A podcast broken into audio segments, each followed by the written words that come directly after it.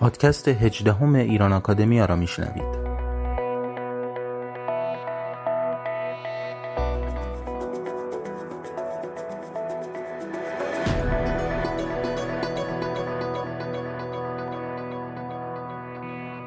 سلام دوستان دوشنبه است و اپیزود تازه ای رو به شما تقدیم می کنم در این اپیزود سخنرانی محمد رضا نیکفر در کنفرانس ایران پس از چهل سال گسست ها و پیوستگی ها رو میشنوید. این کنفرانس از سوی ایران آکادمیا با همکاری انجمن پژواک و دانشگاه لیدن در هلند در 11 ژانویه 2019 برگزار شد.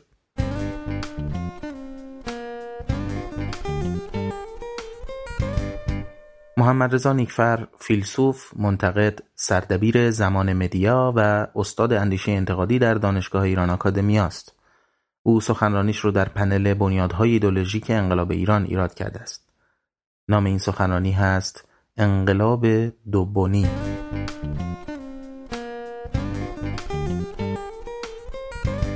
یادآوری می کنم که لینک های این سخنرانی و سایر لینک های مفید در زیر پادکست آورده شدن و شما می‌تونید این پادکست رو در iTunes، Podbean و سایر اپلیکیشن های پادکست و همچنین کانال تلگرام و بقیه وبسایت های ایران آکادمیا بشنوید، دنبال کنید و به اشتراک بگذارید. با همین سخنرانی رو میشنوید.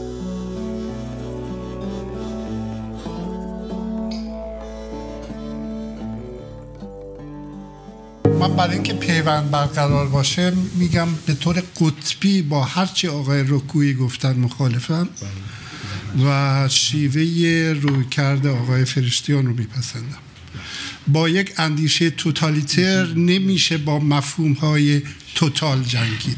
چیزی به اسم ما ایرانی وجود نداره چیزی به اسم زن ایرانی وجود نداره چیزی به اسم خرد ایرانی وجود نداره. اینا مفاهیم اسطوره‌ای اینا متافیزیک اینا به نومینالیزم مدرن علم مدرن که مبناش تجزیه است نمی‌خونه و تنها تجزیه است که راه رهایی رو نشون میده. یک باید به دو تبدیل بشه.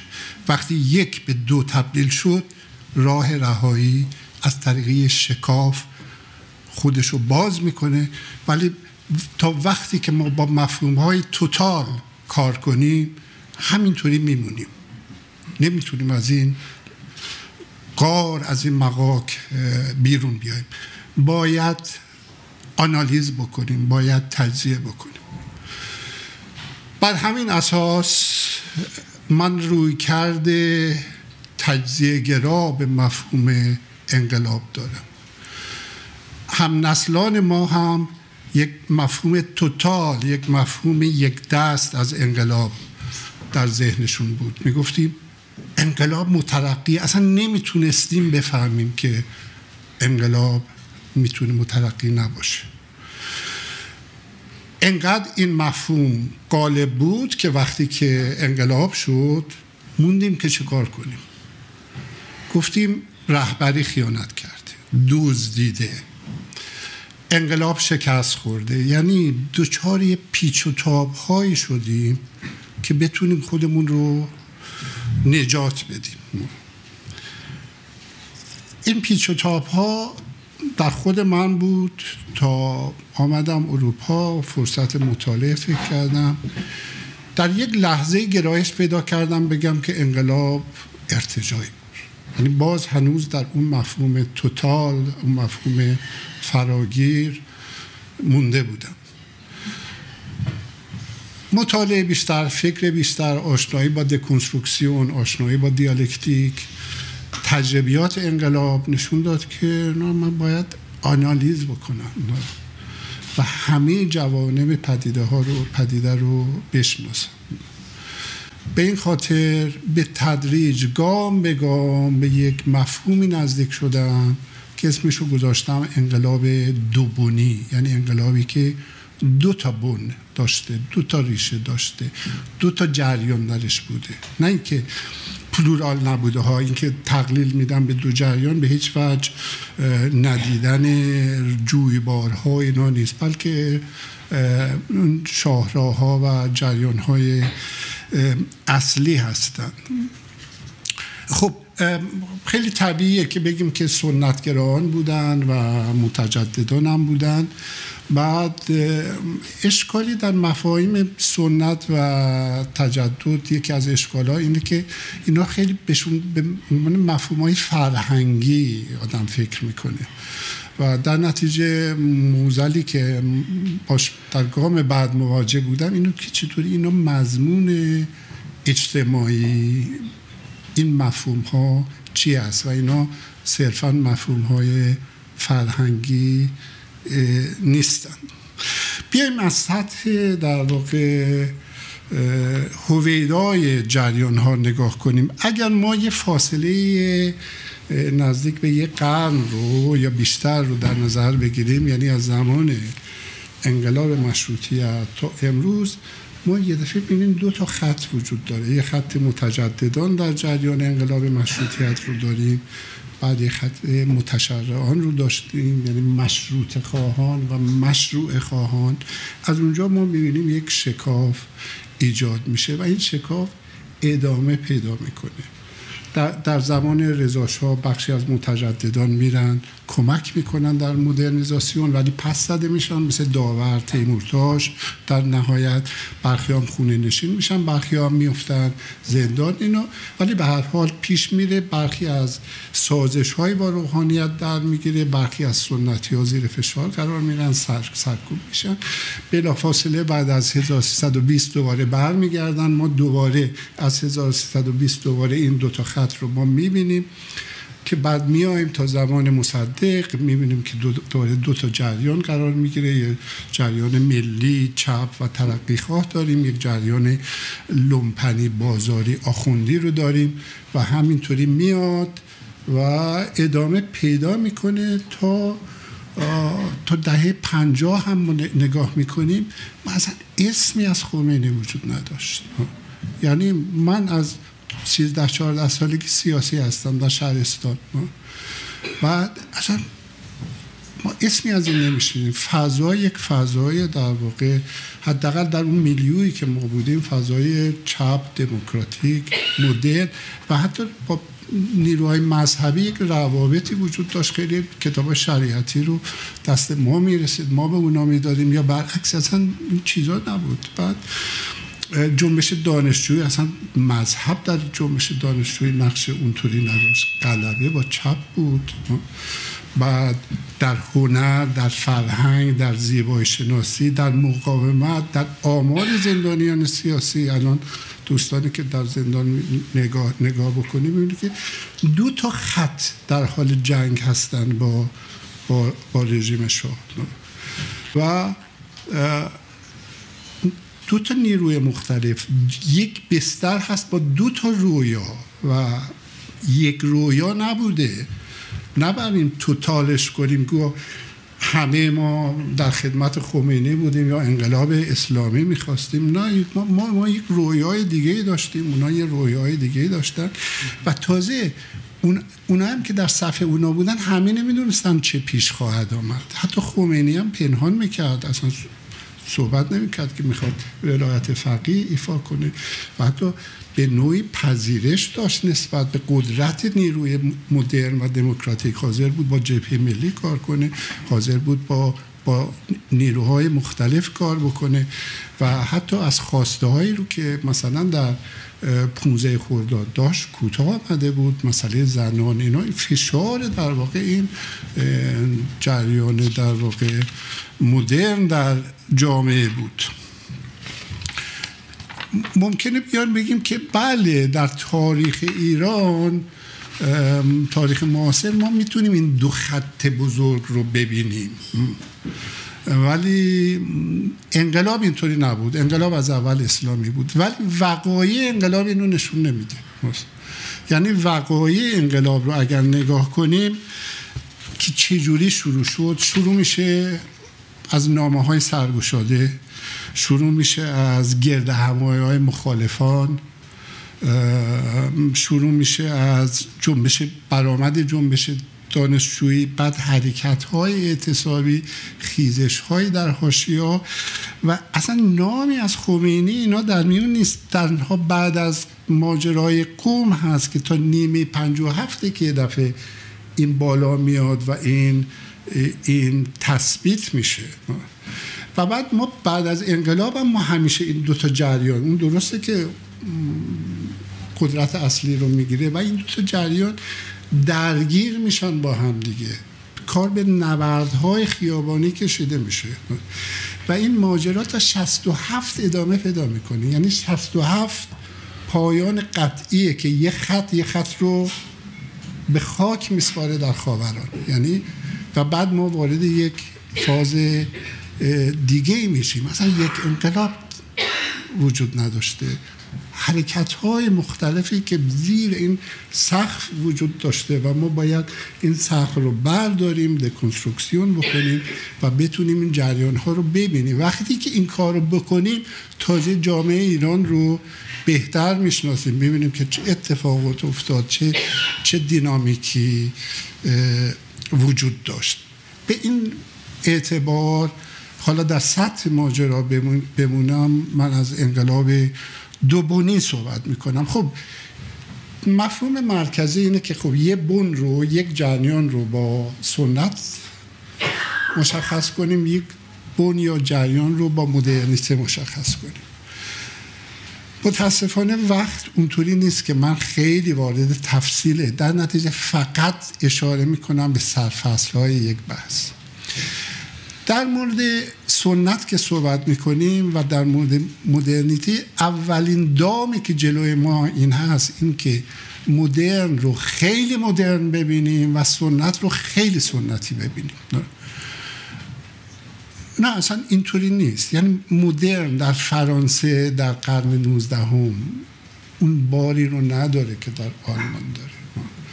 و اون باری رو نداره که مدرنیست روسی داره. در هر جایی مدرن یک جلوه و یک وچی داشته بر خودش. و سنت به شکلهای مختلفی خودش رو نشون میده. از جمله در درون خود سنت در درون خود مدرنیته. و مدرنیته تجدد خود رو به نوعی در درون سنت نشون میده.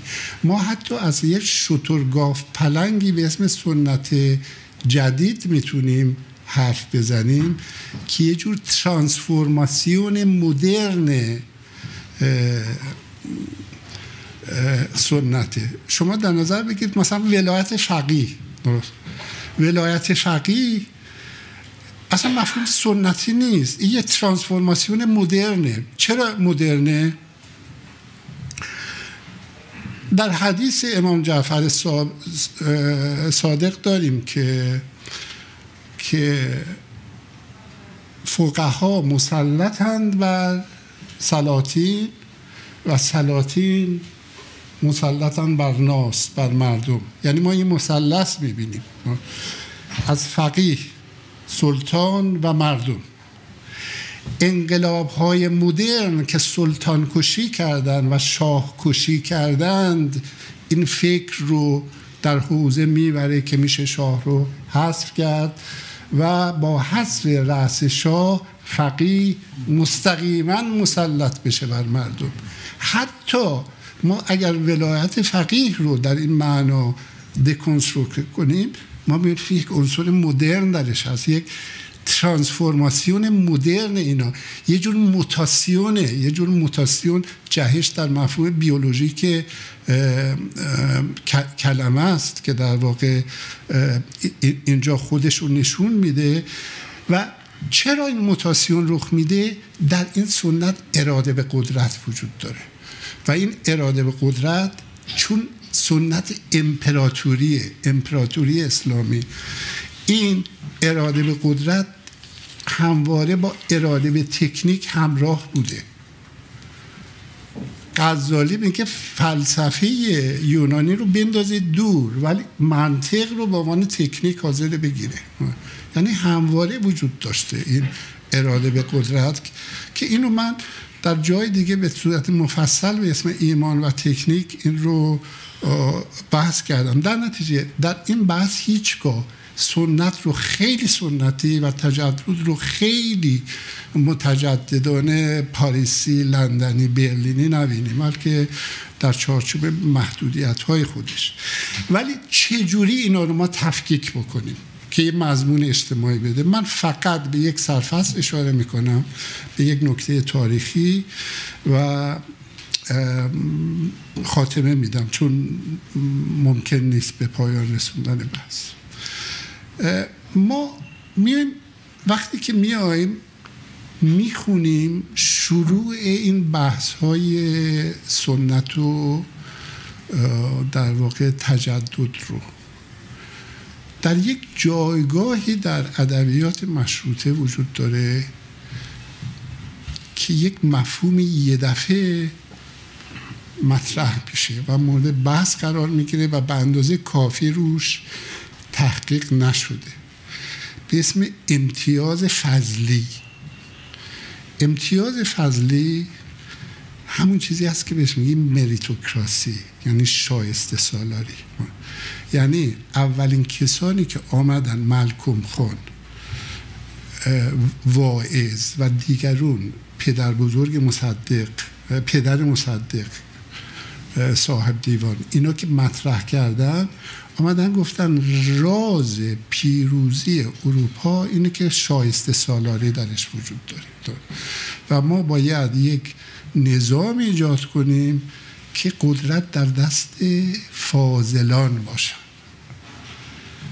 ولی فاضل فاضل فضل دو تا معنی داره. یکی به معنی علم یکی به معنی برتریه. یعنی عنصر امتیاز درش وجود داره.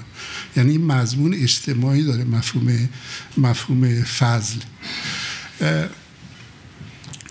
اون موقع علما خودشون رو فاضل می‌دونستن. و اون موقع اساس فضل این بود که خاندان شاهی و ارباب به لحاظ اجتماعی افضلند و در علم آخوندها افضلند. متجددا یه مفهوم دیگه ای رو پیش آوردن. گفتن در واقع توانش کار حاصل کار مدیریت. این یه دنیای دیگه است. اینجا اون چیزی است که ماکس بهش میگه روح سرمایهداری. روح سرمایهداری در مفهوم در واقع امتیاز فضلی در ایران بیدار میشه. اولین شکاف رو دارالفنون می‌زنه. یک فضل جدید در برابر یک فضل قدیم خودش رو قرار میده و این شکاف ایجاد میشه و این شکاف هم با علم حوزوی مخالفه به تدریج هم با ژن خوب ژن خوب فئودالی درباری. بلکه میگه کار حاصل کار تو. بعد یه دفعه این دنیا دگرگون میشه. سنت اون موقع خودش رو با فضل قدیم نشون میده. فضل قدیم یعنی یک برتری سنتی اجتماعی یا اینکه علم حوزوی. اینا فضل قدیم در برابر این فضل جدید قرار می‌گیره. یعنی کار و علم. در مفهوم مدرن کلمه. اینا مضمون اجتماعی پیدا می‌کنه. و بعد این دوتا بون دوتا نگرش دوتا جهان مختلف از هم دیگه ما در اینجا شروع میشه. دربار اینجا کجا وایساده؟ این این خیلی خیلی مهمه. دربار یک نوسان داره بین این دوتا.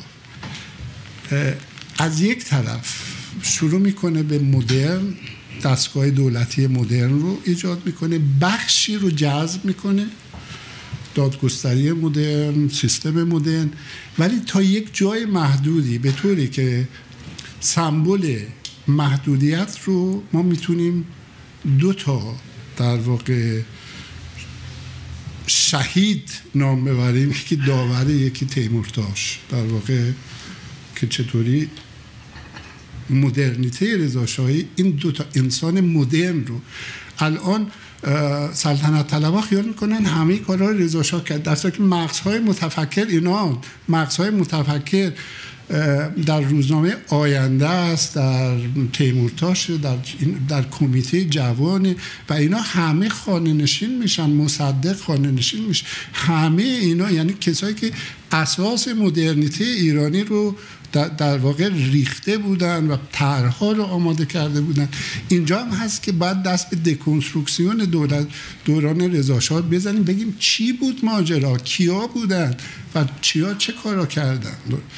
بعد یه دیرم در واقع کامل می‌زنن. سمبولش محاکمه 53 نفره. یعنی 53 نفر تولد روشنفکری مدرن ایرانی. یعنی دوباره یه بخشی کنار زده میشه و این این بخش در واقع کنار زده همواره میمونه و همچنان این موضوع ادامه میده. چون یک فضل دیگه داره.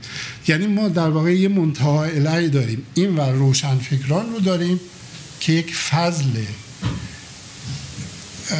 در دوران محمد رضا شاه. یک فضلی رو نمایندگی می‌کنن فضل مدرن و این ور روحانیتی داریم که یه فضل سنتی و اینا دوتاشون مخالف اینن ولی این از این زاویه این از این زاویه و اینها رو سمبل یک جریان دو جریان یا یک انقلاب دوبانی می‌گیرم خیلی ممنون از